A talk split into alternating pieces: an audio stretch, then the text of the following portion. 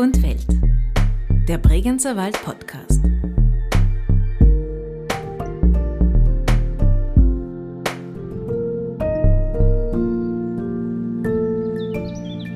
Ich bin oft einmal genau in der Stube mit meinem Vater gesessen, der unheimlich guter Schachspieler war. Und der konnte richtig vorausdenken und ich habe gewusst, ich werde nie gewinnen gegen ihn. Vor allem die Endspiele, wenn ganz wenige Figuren sind, konnte man schon sagen, wie es ausgeht. Das hat mich eher geärgert. Ich habe immer eher prozedural aus der momentanen Energie und Kraft heraus den nächsten Schritt gesehen und den vierten nicht geplant. In meinem Leben im Sport hat es eigentlich ganz gut gepasst, ja. Herzlich willkommen zu einer weiteren Folge von Wald und Welt, dem Bregenzer Wald Podcast. Seinen ersten Pokal, den der Vorarlberger Toni Innauer beim Skispringen gewonnen hat, hat er noch versteckt, um niemandem in der Familie erklären zu müssen, was er da eigentlich am Nachmittag gemacht hat. Dass da noch einiges an Pokalen und Medaillen dazukommen wird, die sich dann nur mehr schwer verheimlichen lassen, hat er da wohl selbst noch nicht geahnt. Den Pokal konnte er zwar damals verstecken, sein Talent fürs Skispringen zum Glück nicht. 2 Olympiamedaillen hat er gewonnen, 2 Weltrekorde ist er gesprungen und als erster Skispringer der Geschichte überhaupt hat er 5-mal die Note 20 von den Sprungrichtern erhalten. Sein Weg führte ihn von Bezau im Bregenzer Wald über Tirol bis in die ganze Welt. Als Skispringer, als Trainer, als Kommentator und dann auch als Autor. Zita Bereuter hat ihn auf 1200 Metern in seinem Geburts- und Wohnhaus am Sonderdach in Bezau getroffen und mit ihm übers Gewinnen, übers Verlieren, über Nervenstärke und über sein Buch gesprochen, die 12 Tiroler Bewegung von den Tieren lernen und darüber, wie man es schafft, ein Leben lang den Körper in Bewegung und den Geist bewegt zu halten. Servus Toni. Servus Zita. Toni, wir sind hier in Bezau auf dem Sonderdach, über 1200 Meter Seehöhe. Wir sind mit der Seilbahn raufgefahren, man hört es ein bisschen im Hintergrund. Es ist ein beliebtes Ausflugsziel. Man hört hier auch Kühe, es sind Almen hier, 2 ehemalige Gasthäuser und eines davon ist ein Elternhaus, in dem sitzen wir jetzt gerade. Hier bist du nicht nur aufgewachsen, sondern hier bist du auch geboren, stimmt das? Gut informiert, das stimmt. Es war deshalb möglich, weil die Schwester von meinem Vater, die Isabella, die war die Hebamme in Bezau und die ist tatsächlich bei allen 5 Innauer Kindern hier ins Berghaus heraufgefahren. Schwierigkeit war nur, sie zu erreichen. Damals gab es ja weder Handy, geschweige denn Festnetz, also musste man über das Seilbahntelefon so lang klingeln, bis unten zufällig jemand bei der Station das Klingeln gehört hat und dann angerufen hat, ja. Also bist du schon in schwindelnden Höhen quasi auch auf die Welt gekommen? Ja, 1200 Meter ist, glaube ich, ganz ein guter Start und hat natürlich dann das spätere Kindheit schon geprägt, wenn man hier oben aufwächst, ohne Kindergarten. Wir sind ja praktisch nur ein paar Mal im Jahr zum Impfen, bevor wir 6 Jahre alt waren, ins Dorf runtergekommen. Und später dann sind wir zu den routiniertesten Seilbahnfahrern Vorarlbergs oder Österreichs geworden, weil wir halt täglich in die Schule rauf und runter gefahren sind. Ihr seid immer Seilbahn gefahren. Hat man da auch manchmal zu Fuß gehen müssen? Also ganz, ganz selten, wenn man wirklich zu spät an die Seilbahn gekommen ist oder so, da sind wir zu Fuß gegangen. Aber im Normalfall sind wir da schon mit der Seilbahn gefahren und haben es auch sehr gern ausgenutzt, wenn einmal sehr viel Schnee war, dass die Seilbahn gestreikt hat. Dann sind wir nicht mit den Skiern runtergefahren, wie die Legende erzählt, sondern wir sind gerne zu Hause geblieben und nicht in die Schule gegangen. Wenn du jetzt heute hier bist, welches Gefühl überkommt dich denn, wenn du da bist? Ja, zunächst einmal ist es, mein Elternhaus funktioniert ja nicht mehr als Gasthaus. Meine Schwester Bergel, die das jahrzehntelang nach den Eltern toll geleitet hat, hat hier zugesperrt, ist in Pension gegangen, die verdiente Pension, die hat unheimlich viel gearbeitet, als alleinstehende Frau da heroben. Und es ist schon ein bisschen Nachdenklichkeit und andererseits dieses Gefühl, dass mich die Kindheit, die Jugend einholt, die Art, wie ich die Welt damals gesehen habe, ist mir plötzlich wieder näher. Mhm. Ist es für dich mehr so an Kraft oder an Ruheort? Es ist beides. Gasthaus als Ruheort ist ja schwierig, weil immer meistens etwas los war. Aber es hat ja im Gebirge ein Gasthaus heißt immer, dass man extrem wetterabhängig ist. Es hat sehr, sehr ruhige Tage gegeben, wo überhaupt nichts los war.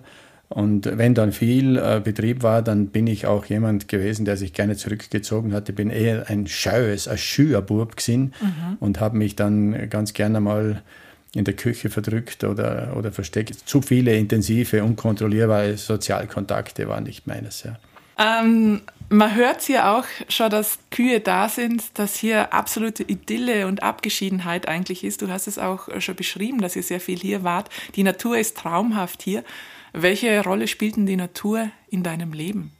Ja, das war völlig normal, und darauf waren wir dann später auch stolz, dass wir gemerkt haben, wir leben also mitten in einem, kann man so sagen, Reservat zwischen zwei großen Jagdgebieten damals. Das hat mich als Kind auch schon sehr fasziniert. Also die Mutter hat uns gerne alle Pflanzen und Blumen und so weiter erklärt und erzählt und Beeren. Der Vater hat sich mit der Jagd und mit dem Wild ganz gut ausgekannt und hat uns da zu beobachten gelehrt. Und natürlich haben die Jäger hier im Haus gewohnt und da habe ich mich sehr gern zu denen gesetzt und mir das erklären lassen. Habe dann später auch die Jagdprüfung gemacht. Naturgeschichte hat mich unheimlich interessiert, die Abläufe.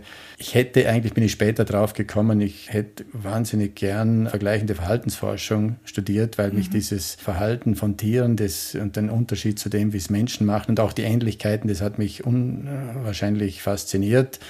Natürlich auch naheliegend oder geprägt ein bisschen dadurch, dass man, wenn ich das Bild vom Großvater von Innauer Stone da an der Wand hängen sehe, Strobl-Gemälde, wir durften oder mussten dort auch im Stall mithelfen oder beim Heuen mithelfen. Und da waren wir halt rund um die Kühe und rund um die Pferde. Mein Großvater, nach dem ich benannt bin, der war der letzte Fuhrmann im Bregenzer Wald. Und so waren auch die Ross, haben eine große Rolle gespielt. Der hat da die Deckhengststation gehabt vor dem Krieg und also in sehr viel vergangenen Jahren, vergangener Zeit, wenn man es so sagen will. Und so hat mich dieses Urtümliche, dieses Kraftvolle an diesen Pferden und so weiter, hat mich schon fasziniert und in den Bann geschlagen, obwohl ich nichts mehr damit zu tun gehabt habe. Zwar noch gelernt, ein bisschen, wie man mit dem Pferd Holz streckt, also einen Block aus dem Wald rausziehen kann. Das habe ich dann das ein oder andere Mal gemacht und gefällt mir eigentlich, dass ich so einen ursprünglichen Zugang noch zur Tierwelt mir damit aufrechterhalten habe, ja. Ja, weil heute kaum vorstellbar, dass man so eigentlich aufwachsen kann. Ja, es war schon im gewissen Sinne eine außergewöhnliche, exklusive Kindheit, die natürlich Vorteile, andererseits auch, wenn man es Sozialisation betrifft, dann waren wir schon zu gewissen Zeiten des Jahres schon abgeschieden da heroben, wenn nur zwei Familien da wohnen. Dieses ganz normale Einlernen und Einüben in einen sozialen Zusammenhang, wie man in einer Gemeinde, wenn man halt mitten in einer Gemeinde in Bezau unten aufwächst, das ist etwas anderes. Wir waren doch jenseits des Dorfes, irgendwo abseits des Dorfes, wo wir aufgewachsen sind und mussten mit uns selber zurechtkommen mit relativ wenig und mit eben auch mit weniger Menschen im Normalfall. Man muss ja dann aufpassen, dass man nicht komisch wird. Gespässig, wenn man sagt, ja. Im Grenzwald. Ja. Wart ihr dann im Dorf so ein bisschen was Besonderes oder halt sonderbar auf eine gewisse Art? Ja, wir haben natürlich den neuesten Tratsch aus dem Dorf nie gewusst. Es gab ja noch kein WhatsApp oder irgendetwas, wo man das mitbekommen hätte können. Das hat man uns immer am nächsten Tag erst erzählt, was vorgefallen ist. Da gibt es eben die Geschichten, unter anderem, dass ich, nachdem ich am 1. April auf die Welt gekommen bin und hier heroben, man das im Sennhaus unten erzählt hat und niemand das geglaubt hat, weil man will sie ja nicht in April schicken lassen. Und man hat es dann bei meinen Großeltern erst am 2. April erfragt, dass ich wirklich, dass also ein Kind wieder auf dem Sonderdach entbunden hat. Du warst als Kind viel draußen, aber warst du gern draußen oder hat man dich auch eher rausgeschickt, damit du im Gasthaus nicht quasi im Weg bist? Ja, also alles von allem etwas. Einerseits war ich unheimlich gern draußen, also wir haben natürlich im Wald gespielt und unsere Hütten gebaut und gezimmert und alle möglichen Sportanlagen, dann, wo wir schon, als wir schon ein bisschen älter waren, aufgebaut. Beim Nachbar, beim Konrad Broger drüben, haben wir einen Recker mal gebaut und gestaunt, dass er als 60-Jähriger noch eine Schwungkippe konnte. Der war nämlich früher Turner, das wussten wir alles nicht. Es sind also schon Dinge aufgepoppt, die höchst spannend waren. Andererseits habe ich ganz gern gelesen und meine Mutter hat Angst gehabt, dass ich ein Stubenhocker wäre. Wirklich? Und die hat mir dann immer wieder mal gesagt, jetzt hör mal auf, jetzt schau, das ist Feldkunst, oder schau, dass du hinauskommst. Und es war so immer so dieser Zwiespalt. Einerseits die geistige Welt, in der man sich so seine eigene Szene und eigene Sicherheit bauen kann und andererseits wieder draußen die Natur und der Sport und das Skifahren und die Mutproben an allen Ecken und Enden. Also schon in dem Alter kann man nicht von einer gespaltenen Persönlichkeit, aber eine zerrissene kleine Persönlichkeit kann man schon sprechen, ja. Du bist ja auch viel Ski gefahren hier oben, oder ihr seid alle viel Ski gefahren hier, die Kinder. Und eigentlich warst du ja alpiner Skifahrer. Warst auch im Kader und hast mal in einem Interview erzählt, dass deine Mutter dir das Springen eigentlich verboten hat, weil sonst die Skier kaputt werden. Ja genau, wenn du dich jetzt umdrehst, da sieht man beim Fenster raus, da sieht man den Skihang hinten, ja. Und das war genau der Blick, den meine Mutter vom Nebenzimmer, wenn man die Durchreiche durchschaut, dann ist die Küche und die hat ja hinausgeschaut, natürlich alles gesehen, was da so im Zielschuss der Baumgartenabfahrt passiert. Und damals die Ski haben einfach das Springen nicht ausgehalten. Die waren halt verleimte Ski und wenn man auf einem harten Untergrund aufgeschlagen ist, sind die gesprungen und haben sie sich wie ein Bücherblatt haben sie sich in sämtliche Schichten aufgelöst. Dann musste man sie wieder leimen oder musste man neue Ski kaufen. Und das war natürlich nicht drinnen. Darum habe ich gesagt, du darfst nicht mehr springen, nicht zu mir. Und was tut man halt am allerliebsten? Das, was man glaubt, gut zu können. Aber wenn es verboten auch noch ist, ist der Reiz natürlich noch größer. Und da bin ich halt doch, wenn ich das Gefühl gehabt hatte, außerhalb der Sichtweite vom Radius von Frau Mama zu sein, doch ganz gern gesprungen, ja.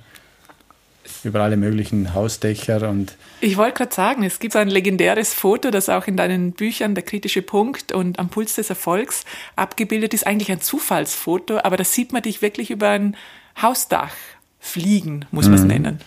Ja, da sind wir wieder am Ort des Geschehens. Hinter dir, da ist Kaspar Wieses Hütte.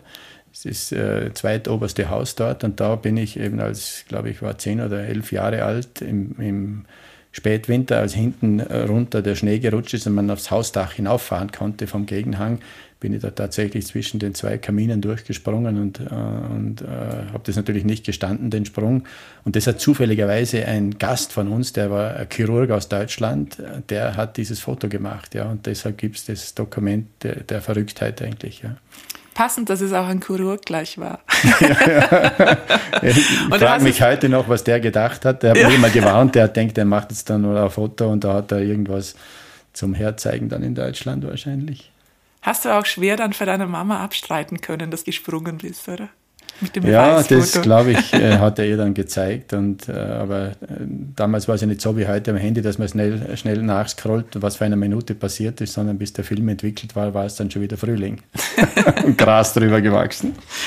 Wie bist du dann doch zum Skispringen gekommen? Irgendwann hat sich das ja dann doch verselbstständigt. Also wir waren eine sehr sportliche Schulklasse, glaube ich, beim Einschulen in der Hauptschule in Bezau waren wir 44 Kinder und unser Klassenvorstand, der Gebhard, der war ganz sportlich und hat mit uns alles Mögliche gemacht und ein paar sind dann sogar Skispringer gegangen als Landusse, also an Pfänder und Bregenz und Dornbirn, wo halt die Schanzen da waren. Und ich habe für mich persönlich das Gefühl gehabt, das kann ich eigentlich besser als meine Kollegen, die ich vom Skifahren konnte, und da haben sie mich eingeladen, einmal, wenn ich so gescheit rede, auf die Schanze zu kommen. Und dann kann man sich jetzt auch gut vorstellen, ich habe natürlich zu Hause auch wieder nichts gesagt, habe meine Slalom-Ski genommen und bin mit der Seilbahn hinuntergefahren, mit dem Fahrrad zur Bezauer Schanze. Und dort sind die gesprungen und dann habe ich das einschätzen können, aus heutiger Sicht eigentlich seltsam, dass das möglich ist, aber ich habe gewusst, wenn die so 25 Meter springen, dann kann ich 30 Meter springen. Ich habe das auch angekündigt und bin dann tatsächlich beim ersten Sprung genau 30 Meter gesprungen. Und so war ich dann schlagartig Skispringer, weil Grüßingspeter, das war der Bruder vom Gustl und vom Tone, das waren schon Skispringer und der hat gesagt, du musst unbedingt mitfahren. Am nächsten Wochenende sind am Pfänder die Landesmeisterschaften und dann wurde ich dort quasi entdeckt, weil ich gleich Landesmeister geworden bin nach 3 Tagen Training, ja. Und du bist aber mit normalen Alpinskiern gesprungen. Genau, das Setup waren Strolz Skischuhe, Tiroler Fersenautomatikbindung und ein Kästle CBM Champ am 1,75 Meter Riesentorlaufski. Also bin ich dort aufgetreten und es war auf den kleinen Schanzen kein Nachteil, eher sogar ein Vorteil, wenn man ein bisschen wendiger ist und ich war es vor allem gewöhnt. Und ich habe so ein natürliches Gefühl für einen Absprung gehabt und genug geschneit und endlich war etwas da, wo erwachsene Menschen gesagt haben, der kann das wirklich schon sehr gut. Und auf sowas wartet man ja als Kind eigentlich. Und was hat man daheim gesagt?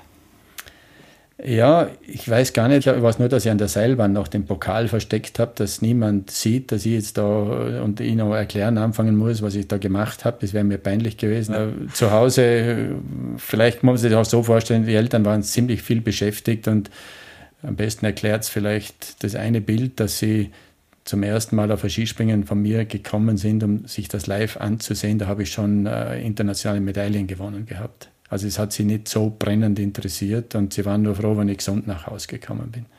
Mhm. Von diesem ersten heimlichen Springen am Pfänder waren es dann innerhalb von wenigen Jahren unglaubliche Entwicklungen. Also ich möchte da nur einige Stationen in deiner aktiven sportlichen Zeit erwähnen. Also es war der Sieg am Holmenkolm, dann 1976 die Silbermedaille bei den Olympischen Spielen in Innsbruck, 2 Weltrekorde und dann der Höhepunkt wahrscheinlich 1980 in Lake Placid, Olympiagold mit gerade mal 22 Jahren.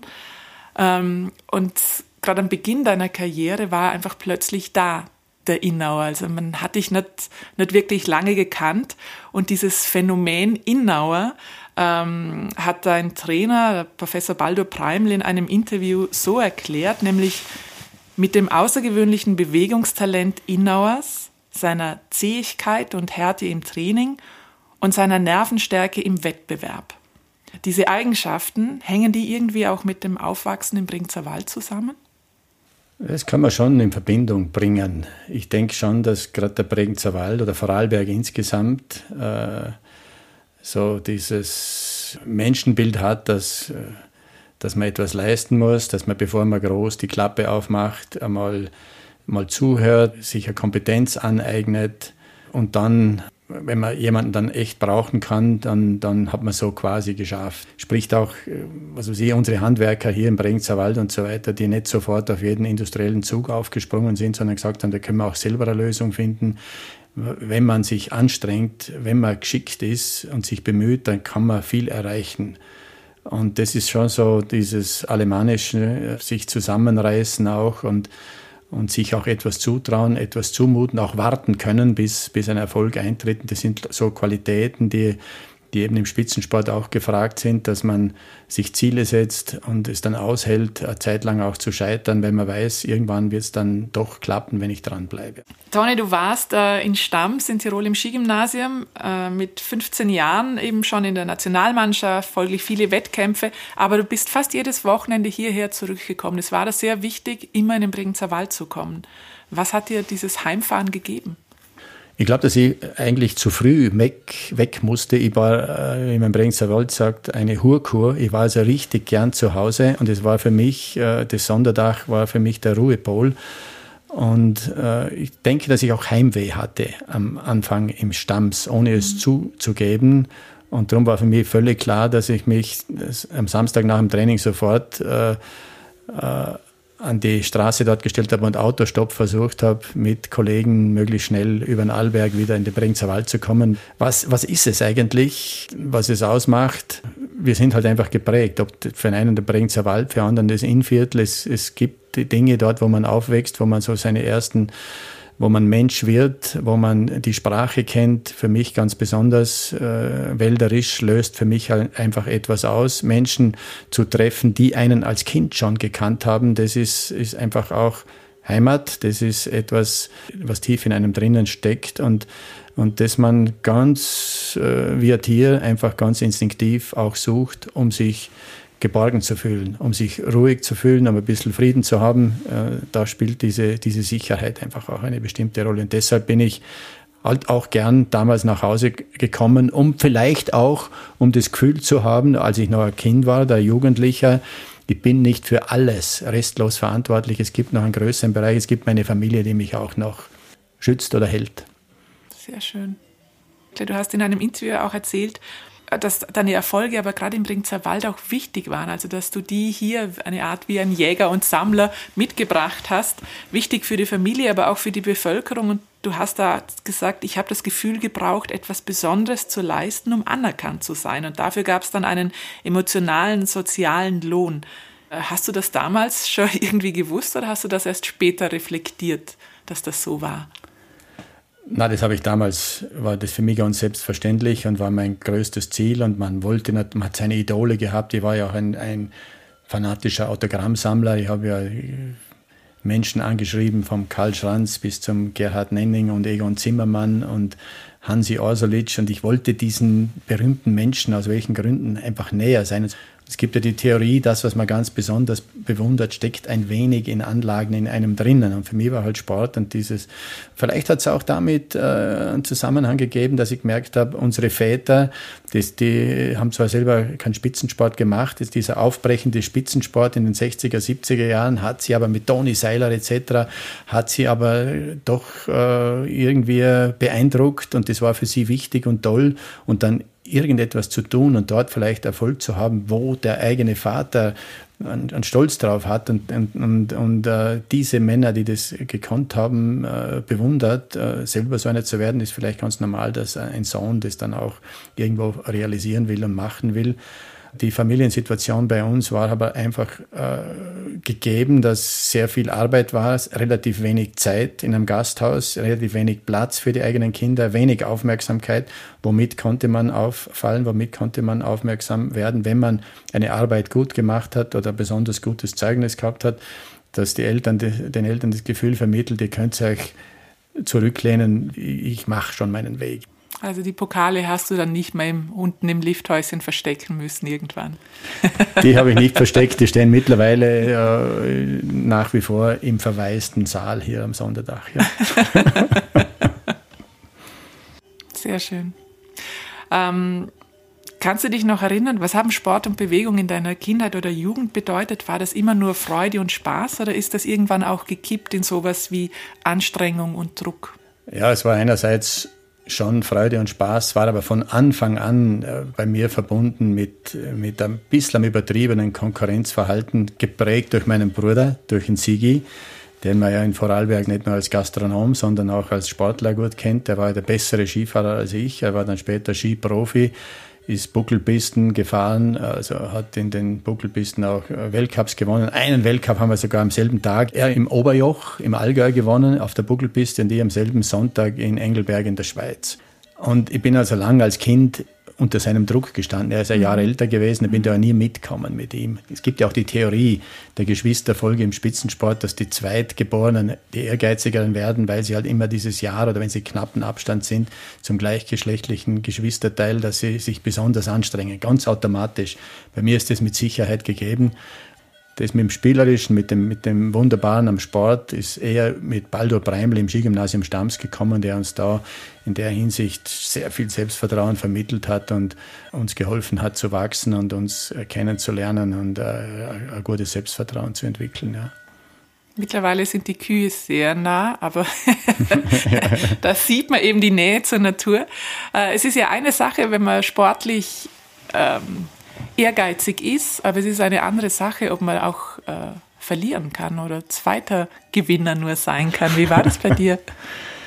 Ja, das hat es mal eine ganz starke Überforderung gegeben. Die erste, die mir jetzt ad hoc einfällt, wenn ich im Elternhaus bin, ist, dass ich da beim Vereinsrennen mitgefahren bin und glaube 10 Tore ausgelassen habe, aber so wutentbrannt war, dass ich da nur Letzter geworden bin.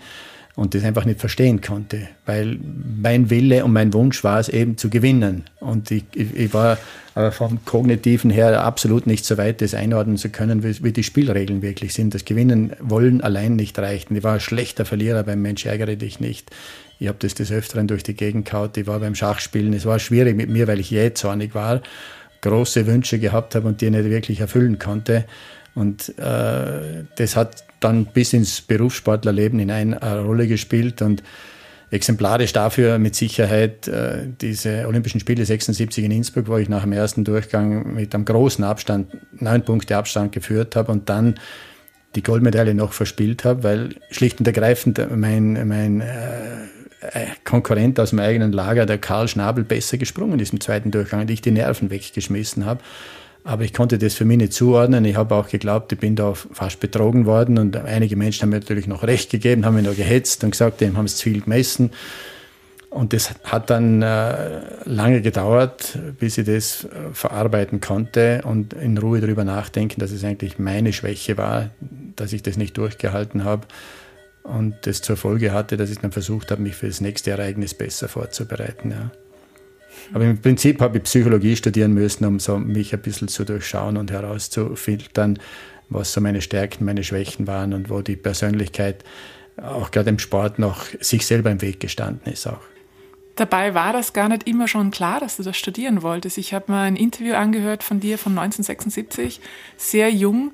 Und da sagst du, dass du jetzt dann eben maturieren wirst und dann würdest du studieren wollen, du würdest Sport studieren wollen und dann wird die Stimme ein bisschen nuschelig und leiser, irgendein anderes Fach. So, ja. Ja, das entspricht schon dem Zustand, den ich damals hatte. Ich wusste nicht recht, ich war einfach Sportler und habe darüber hinaus mir ganz, ganz wenig Gedanken gemacht. Das ist dann gekommen durch einen schweren Unfall beim Skispringen, dass ich dann von einer Woche auf die andere dann wusste, dass es vorbei ist und dass ich jetzt ein anderes Leben beginnen werde, ohne darauf auch nur irgendwie mich innerlich vorbereitet zu haben. Es war ein Schock, es war eine Überraschung und ich habe dann einfach diese Fächerkombination Psychologie, Philosophie und Pädagogik zu Sport dazu studiert, weil es der Alois Liebburger auch studiert hat und weil ich gesagt habe, das ist ganz lässig und weil ich mir auch eingebildet habe, damit sicher Trainer werden zu können. Nicht irgendein Trainer, sondern der Cheftrainer beim den Skispringern beim ÖSV. Auch ein sehr guter Trainer. Das Ergebnis war das neue Wunderteam. Du warst auch 17 Jahre lang nordischer Sportdirektor im österreichischen Skiverband. Dir waren gute Trainingsbedingungen immer ein großes Anliegen und du hast auch innovative Trainingsmethoden selbst entwickelt, also mit Bewegungen eben abseits vom Skispringen. Warum war dir das so wichtig?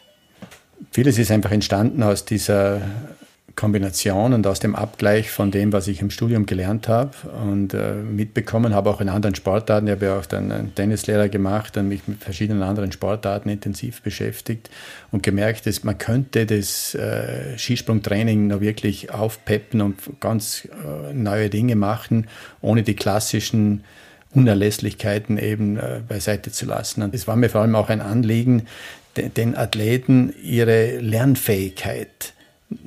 eigene Lernfähigkeit noch einmal vor Augen zu führen, erleben zu lassen, an anderen Dingen zum Beispiel. Wir haben Afrodance gemacht, wir haben Jonglieren gelernt, wir sind auf Wasserschanzen, Saltospringen gegangen und es hat immer wieder es war mir wichtig, dieses große Staunen in jedem Einzelnen über die eigene Leistungs- und Lernfähigkeit wiederherzustellen, die sich dann ausdehnen ließ auf die eigene Sportart. Also, dass sie sich dann auch zugetraut haben, ihren Sprung, obwohl sie zum Teil wie der Fedori Ernst oder der Andi Felder schon auf die 30 zugegangen sind, sich noch zugetraut haben, nicht nur zu verwalten ihr Talent, sondern zu sagen, es gibt einfach noch neue Sachen, die man lernen können. Ist diese Idee, diese Einstellung auch sowas wie die Basis für dein jüngstes Buch? Also das handelt nämlich eben von Bewegung und wie man sich die auch aneignen kann. Der Titel ist die 12 Tiroler, Bewegung von den Tieren lernen. Dafür hast du 12 Übungen entwickelt, also auf die kommen wir gleich noch.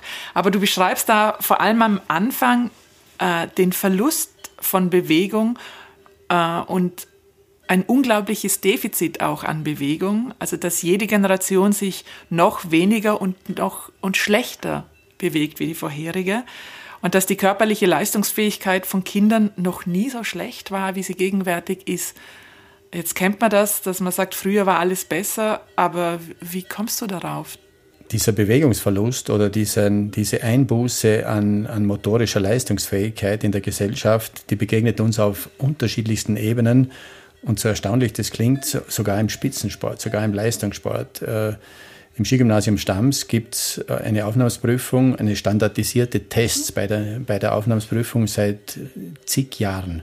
Und da hat sich herausgestellt, dass die Kinder, die vor 30, 40 Jahren dort aufgenommen worden sind, signifikant bessere motorische Leistungsfähigkeit zeigen bei diesem Test als bei den modernen, heutzutage sogar mit professionelleren und mit mehr Wissen ausgebildeten Kindern, die Spitzensportler werden möchten. Woran liegt es?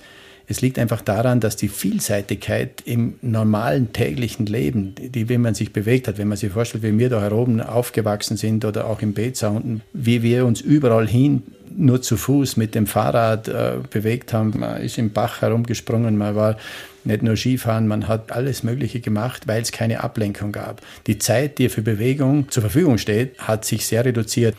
Meine Studienkollegen, die Sportlehrer geworden sind, erzählen mir das auch, dass sie einfach mit ihren Erwartungen und Voraussetzungen, die sie verlangen können, von den Kindern zurückschrauben müssen, weil sich die Bewegungsfähigkeiten reduziert haben. Und das sind lauter Dinge, die mich dazu gebracht haben, irgendwo ein bisschen dagegen zu steuern, und zwar nicht nur mit dem Zeigefinger und schimpfend und sagen, wie es früher alles besser war, sondern was kann man tun, was kann man machen. Ich bin selber nicht Lehrer in einer Schule. Ich habe mir mit diesen 12 Tirolern, zum Titel werden wir dann auch noch etwas sagen, habe ich mir einfach irgendein augenzwinkerndes Thema überlegt, das man bei jeder Gelegenheit und ohne große Voraussetzungen machen kann.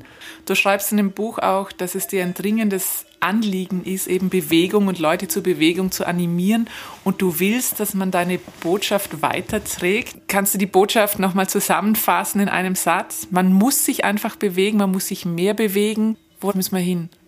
In einem Satz wird es mir vielleicht nicht gelingen. Es ist definitiv so, dass unser Körper nicht einfach ein Teil ist, das man mal weglegt und wieder hernimmt, sondern es ist Körperlichkeit und Bewegung sind mehr als nur Hilfsmittel, von hier nach dort zu kommen. Sie sind Teil unserer Identität. Wir sind Säugetiere, wir stammen aus einer langen evolutionären Reihe, und Bewegung ist etwas, das uns so werden hat lassen, wie wir sind. Und das hat sehr viel mit, wenn ich Identität meine, auch mit unseren geistigen Fähigkeiten zu tun, mit unserer Selbstwahrnehmung, mit unserer Wahrnehmung der Welt, des anderen. Da spielt einfach Körperlichkeit und dieses Gefühl, dieses Bewusstsein und diese Lust, auch im eigenen Körper zu leben, spielt eine gewaltige Rolle für unsere Lebensqualität. Wenn wir es vernachlässigen, reduzieren wir einfach unsere Art und Weise, wie wir Mensch sind. An sich für Kinder, das zu leben, wird zukünftig eine ganz große Rolle spielen, wenn wir Bewegung nicht wie Kulturtechniken, so wie Rechnen, Schreiben, Lesen zukünftig in Schulen vermitteln, dann werden wir Probleme kriegen als Gesellschaft. Gesundheitlich, volkswirtschaftlich, volksgesundheitlich wird es große Probleme geben, weil es im normalen Leben einfach nicht mehr selbstverständlich vorkommt. Wir müssen es künstlich als Kulturtechnik vermitteln, sonst wird es immer reduzierter und wir werden als Menschen dramatisch und als Gesellschaft darunter zu leiden beginnen. Logischerweise natürlich der Kernbereich ist die Familie, wo man das am besten durch Vorleben, durch Erziehung, durch Lebensstil, wo man einfach ganz selbstverständlich mit dabei ist, kann man das vermitteln, ja. Und als weiterer Baustein, um das zu lernen oder um das zu machen, hast du eben dieses Buch geschrieben, wo du auch so diese evolutionäre Entwicklung einerseits aufgreifst und andererseits Übungen beschreibst, die man auch mit Kindern machen kann, die aber auch natürlich Erwachsene machen können, die eben zusammengefasst sind in dem Buch mit dem Titel Die 12 Tiroler. Du hast gesagt, über den Titel müssen wir noch reden, das machen wir genau jetzt. Es gibt die 5 Tibeter, es gibt jetzt die 12 Tiroler. Warum bist du auf diesen Titel gekommen, 12 Tiroler? Jetzt, wenn man auf dem Sonderdach sitzt, dann denke ich mir eigentlich, mir müsste der Innauer geschrieben haben, die 12 Sonderdacher. Oder die 12 Wälder wäre ja auch möglich. 12 Wälder, auch das. Also diese Tiere, diese Übungen sind ja nach Tieren benannt, die es genauso im Bregenzer Wald gibt wie im Hausruck oder wo auch immer. Es sind alpenländische Tiere und die Idee, die sind auch sporttheoretisch so ausgesucht und so aufbauend, dass es eine schöne Kombination ist aus Kräftigungs-, Bewegungs- und Dehnungsübungen. Und andererseits zeichnet es so ein bisschen die evolutionäre Kette nach, wie der Mensch entstanden sein kann, aus dem Wasser kommend mit der Bachforelle, über die Reptilien, die dann an Land gegangen sind, zu den Säugetieren und letztendlich auch bis zu Tieren, zu Lebewesen, die sogar abheben können, zu den Vögeln, wo der Steinadler da als Krone des Ganzen droben drüber schwebt. Wie bin ich darauf gekommen, das die 12 Tiroler zu nennen? Erstens, weil ich seit mittlerweile 45 Jahren in Tirol lebe, auch dort meine Berufe und Berufungen ausgelebt habe und sportlich hochgradig in Tirol sozialisiert worden bin. Ich bin ins Skigymnasium Stams gekommen, bin dort 6, 7 Jahre gewesen, habe dann auf der Universität in Innsbruck studiert. Das ist eine kleine Hommage an dieses Sportland, Bewegungsland Tirol. Manche dieser Übungen kennt man aus dem Yoga, da heißen sie eben anders. Katze, Kuh, bei dir heißt es dann Dachs oder Kreuzspinne. Der abwärtsschauende Hund, glaube ich, gibt es im Yoga. Der herunterschauende Hund. Ja. In den Bergen wird das dann halt der Dachs. Toni, du empfiehlst, dass man 120 Minuten in der Woche Sport machen sollte.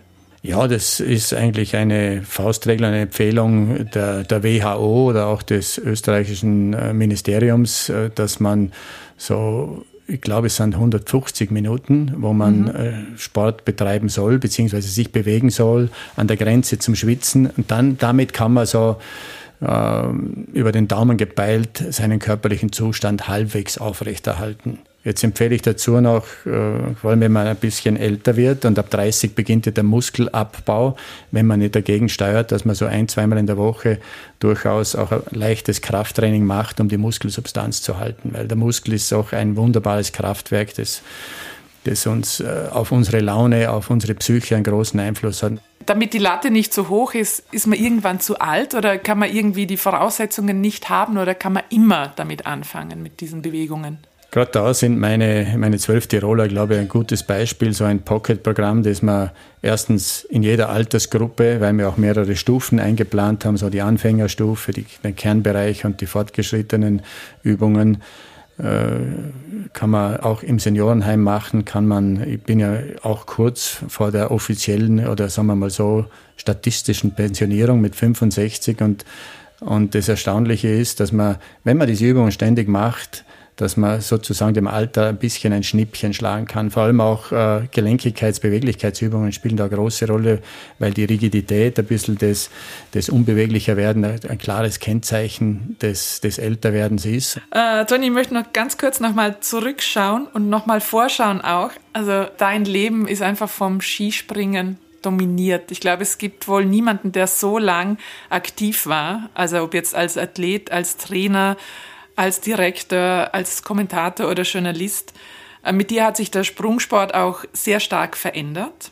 Also der Ablauf der Wettkämpfe, wie wir sie heute kennen. Dieser Ablauf geht ja auch stark auf dich zurück. Du hast da wirklich sehr vieles bewegt auch. Was war dir denn von all dem am wichtigsten?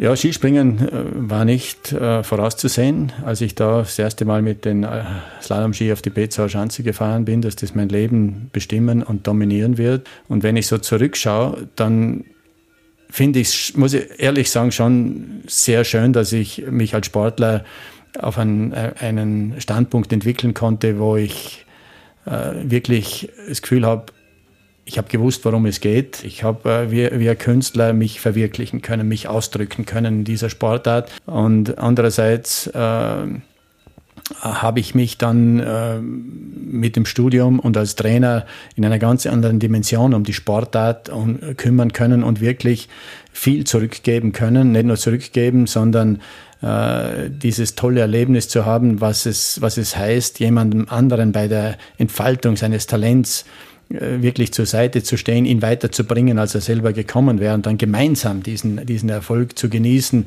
und auch der zu sein, der dem Sportler oder der Sportlerin es einfach leichter macht, zu warten, bis es endlich soweit ist, das auszuhalten, dass eben das Spitzensport oder Höchstleistung einfach auch heißt, zu investieren und es auszuhalten und zu warten, bis der Effekt, bis die Regulation, die Selbstregulation wirklich zu greifen beginnt. Das war eigentlich die schönste Zeit, vor allem auch mit jungen Sportlern zu arbeiten, nicht nur mit den Weltprofis. Und dann letztendlich die Sportart auch zu gestalten, zu versuchen, sie weniger gefährlich zu machen, weil ich bin letztendlich wegen einer Verletzung auch ausgeschieden aus dem Sport. Wir sind gesprungen ohne Sturzhelm zu meiner Zeit. ohne Sicherheitsbindungen, haben viele Dummheiten gemacht, weil wir Pioniere dieser Sportart waren. Und einiges von dem Ganzen habe ich helfen können, das auszuräumen und zu verbessern. Also wir haben viele Regelwerke erfunden von den Wettkampfabläufen und auch durchgedrückt und durchgezwungen mit quasi sportpolitischen Maßnahmen.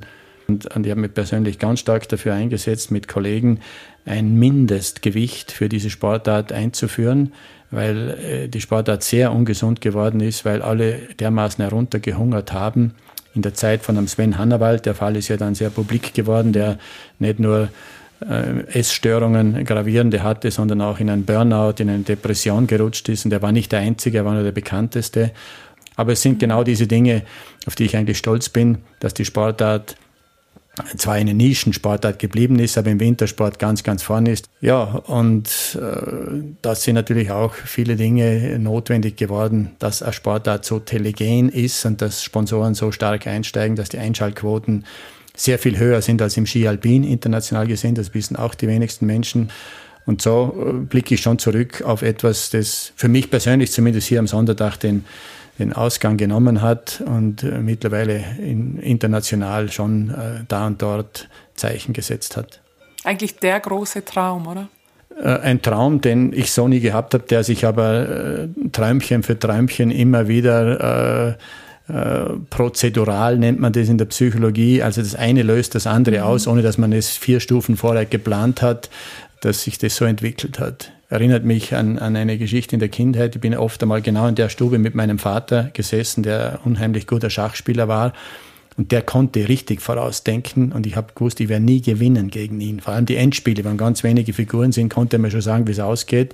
Das hat mich eher geärgert. Ich habe immer eher prozedural aus der momentanen Energie und Kraft heraus den nächsten Schritt gesehen, und aber den 4. nicht geplant. In meinem Leben im Sport hat es eigentlich ganz gut gepasst, ja. Kann man so sagen. Träumst du manchmal eigentlich noch von den Bewegungen oder davon, dass du die Ski- oder die Startnummer nicht findest?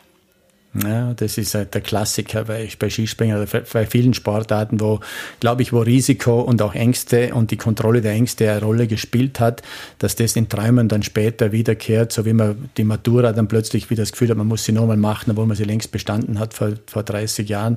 Ich träume das immer wieder, und mittlerweile ist der Traum aber so weit entwickelt, dass ich träume, ich bin auf einer Sprungschanze und frage mich, was tust du da überhaupt? Du bist eigentlich zu alt, lass das gut sein, erklär das mal jemandem, dass das für dich abgeschlossen ist. Und dann ist dann gar nicht mehr so schlimm, wenn man die Startnummer nicht dabei hat. Sehr schön. Was möchtest du noch gern bewegen? Möglichst lange mich selber und im Kreise der Familie und meiner Freunde einfach bewegt zu bleiben. Und Bewegung heißt für mich dann nicht nur Sport und Sportlichkeit, sondern ich habe spätberufen auch zum Beispiel begonnen, ein bisschen Gitarre zu spielen und zu singen. Und das habe ich intensiviert in der Zeit, seit ich beim Skiverband vor 12 Jahren ausgestiegen bin. Ich möchte einfach Freude am Leben haben, und da muss man sehr geschickt sein. Je älter man wird, umso geschickter muss man sein, und das möchte ich in Schwung halten, so nach dem Motto, das ist jetzt so ein Anglizismus, der mir gut gefällt, der heißt Play Your Age. Spiele dein Alter und mache es altersgemäß, klug und gescheit und so, dass es noch Freude bereitet. Und da gibt es sehr viele Dinge. Die Sportarten ändern sich. Man tut nicht mehr Skispringen. Man ist dann vielleicht ist mit dem Fahrrad unterwegs, macht Langwanderungen, spielt Golf, macht Skitouren, geht eher langlaufen. Aber dieses Play Your Age ist mir etwas, das sehr, sehr wichtig ist. Und im Mittelpunkt immer Bewegung, auch künftig. Bewegung wird etwas sein, und da habe ich gute Vorbilder. Ich habe zum Beispiel einen Kollegen in Tirol, der war früher auch Skispringer, ist der Walter Steinecker, ist mittlerweile 94 Jahre alt und spielt jeden Tag noch seine 9 Löcher Golf zu Fuß. Also nicht mit dem Wagerl oder so, sondern der ist zu Fuß unterwegs. Und was man daraus lernt, ist nicht nur, dass man sich Bewegung abzwingen kann, sondern Bewegung fällt dann leicht, wenn man etwas mit Lust und mit Freude macht. Und in den Zyklus muss man hineinkommen mit guten Gewohnheiten, mit viel Geschick und mit Tricks und mit Hilfe anderer Menschen auch. Dann geht's. In dem Fall alles Gute und noch viele beste bewegende Momente. Toni, vielen Dank. Vielen Dank, Zita. Schönen Tag noch. Danke. Ja, wir haben gehört, was Toni Innauer neben der physischen Bewegung bewegt, ist Musik. Seit neuestem das Gitarrespielen und der Dialekt des Bregenzer Waldes. Und deswegen wird Musiker Philipp Link in dieser Episode im WälderInnen-Wörterbuch etwas ganz Besonderes machen. Er wird sein noch unveröffentlichtes Lied Ballös, was so viel heißt wie aufgeregt, nervös, unplugged mit der Gitarre singen. Auf Wälderisch. Gesungen nicht ganz auf 1200 Metern wie das Sonderdach, aber immerhin auf 850 Metern in Schoppernau. Mit schönen Grüßen zum Eintauchen auch für Sie ins Wälderische.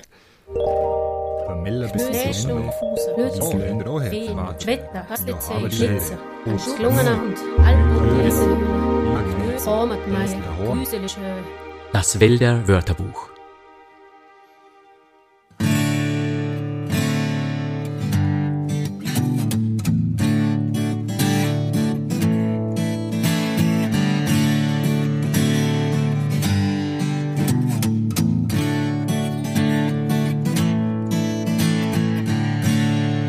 Als het sabeus, werd toch niet nerveus.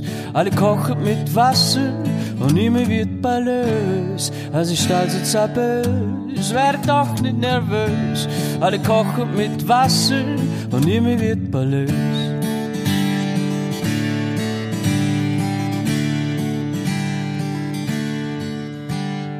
Als hat man mehr will man, gier will man nicht zu viel will man. Die Leute wie am Fuchsen, wie am Alsa Bluchsen. Als hat Probleme heute, gescheiden wenn man das am Büt. Die Leute leben lau und es gut umgehen lau. Was ist alles jetzt so böse, wär doch nicht nervös. Alle kochen mit Wasser und immer wird ballös. Was ist alles jetzt so böse, wär doch nicht nervös. Alle kochen mit Wasser und immer wird ballös.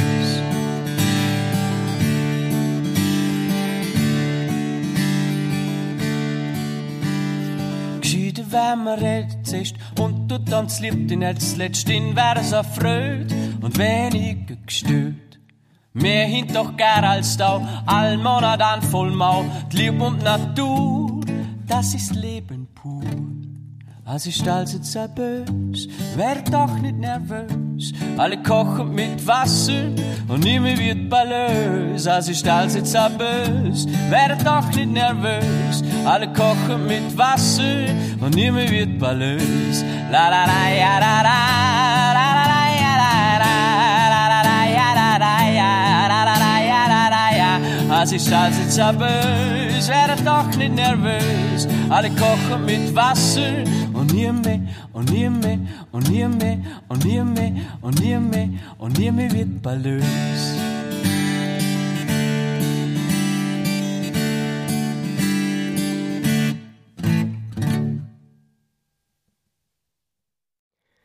Das war die Episode Toni Innauer, Wald und Weite. Gesprochen haben Zita Bereuter, Michaela Bilgeri und Toni Innauer. Sounddesign Richard Eigner. Wald und Welt, der Bregenzer Wald-Podcast, ist auf Initiative von Bregenzer Waldtourismus in Vorarlberg, dem westlichsten Bundesland Österreichs, entstanden. Redaktion, Produktion und Gestaltung Friendship Is. Weitere Informationen und alle anderen Episoden finden Sie online unter bregenzerwald.at/podcast. Vielen Dank fürs Zuhören, bleiben Sie bewegt und bis bald im Bregenzer Wald.